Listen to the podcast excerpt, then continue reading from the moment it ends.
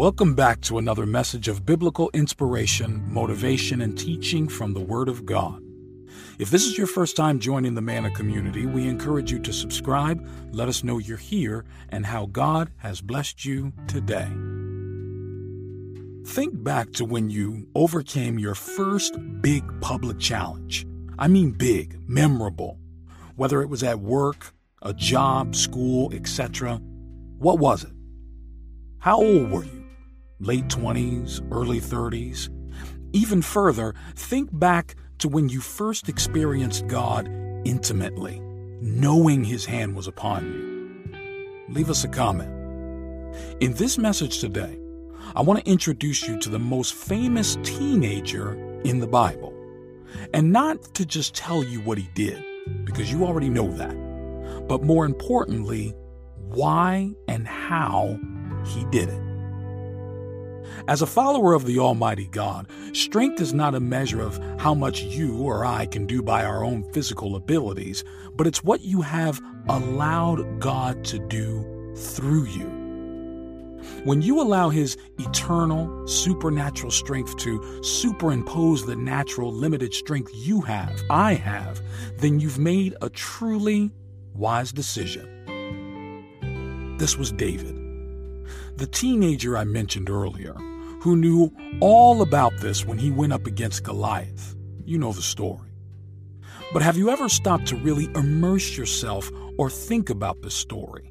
and see how it could not make sense naturally if something supernatural wasn't present. Did you even know David was really young at this time? He wasn't king yet, he was still widely considered a boy. In fact, scholars agree he was between 16 and 22 years old. Taking on Goliath in the sight of a nation when the military had nobody to step up was an enormous challenge. You have to know something that other people don't know, that nobody else knows, to be able to face a merciless giant that scares the entire military chain of command.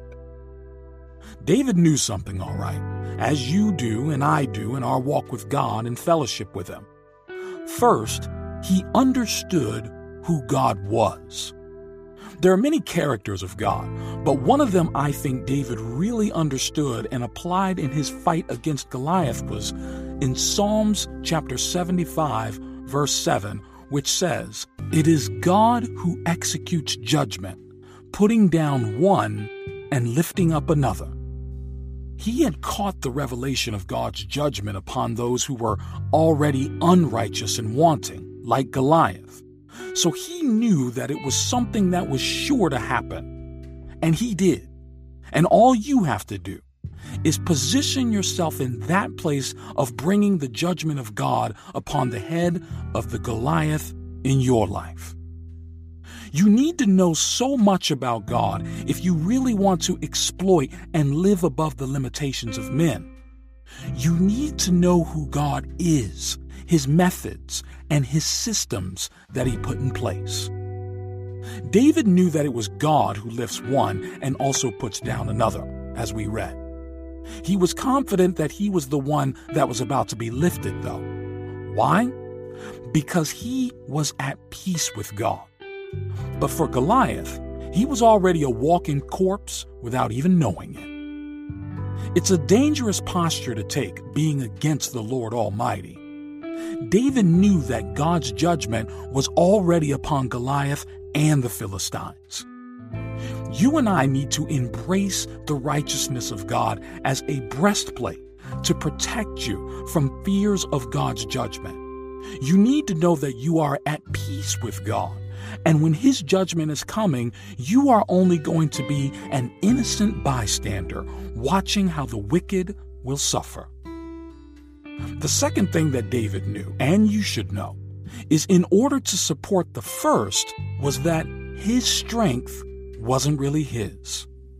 He knew that it was not by might, nor by power, but by my spirit, says the Lord of hosts, according to Zechariah chapter 4, verse 6.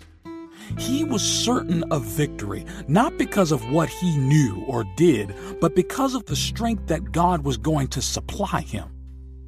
He had already tasted this strength on countless occasions in the wilderness tending to his father's sheep.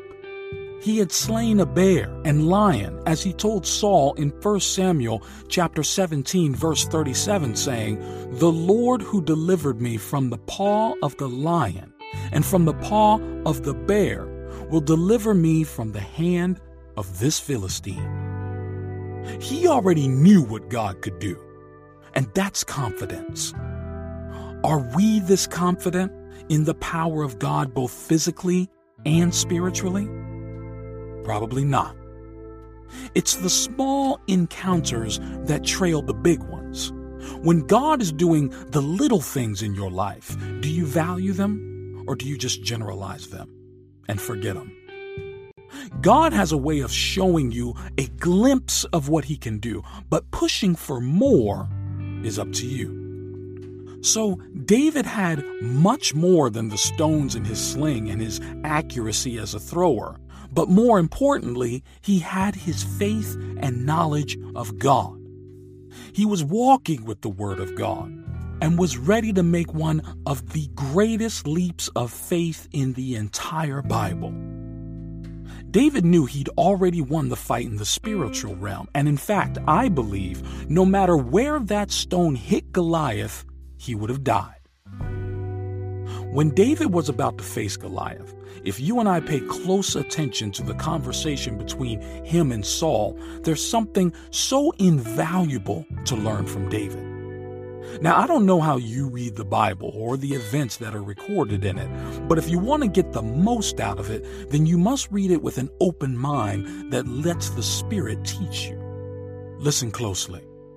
When David was about to go to Goliath, as the Israelites attempted to prep him for battle, they tried to use a system he wasn't familiar with by putting on the gears of war on him that were too heavy. And this is what he said I cannot go with these, for I have not tested them.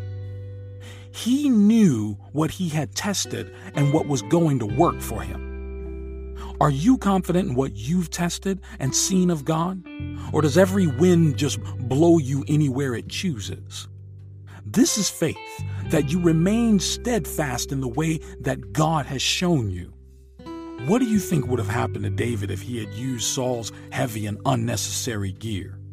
Leave us a comment. This is something that we must learn and let it sink into us. In your walk with God, observe what is working for you and stick to it, no matter what. So, in the light of knowledge and the strength of God, David went out with the swing of one stone and brought down the mightiest warrior of the Philistine army. David already told Goliath what was going to happen to him, but he didn't believe it. And just like David defeated Goliath without a sword in his hand, you also have victory without meeting any so called worldly standards that qualify you to have that victory.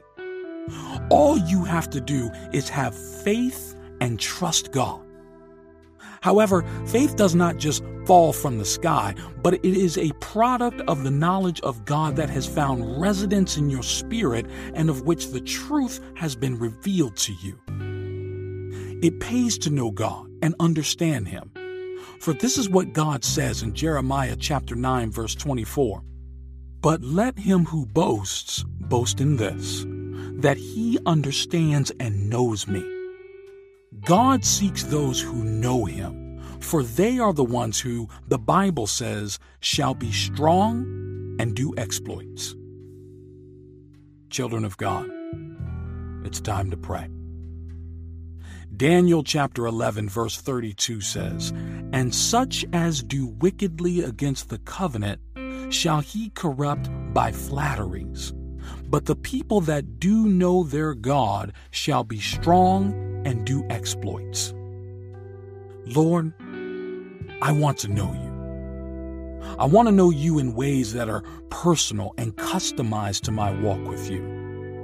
I want to really know and understand your ways that I may enjoy your strength and gain the power to do exploits that are not natural to men. Help me walk in your word and know your wisdom to lead me through paths of victory. Psalms chapter 28, verse 7 through 8 says, The Lord is my strength and my shield. In him my heart trusts, and I am helped.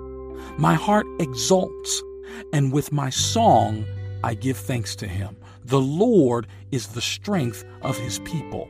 He is the saving refuge of his anointed. Thank you, Lord, for you are my strength and my shield. You protect me from the dangers and evils that should destroy me.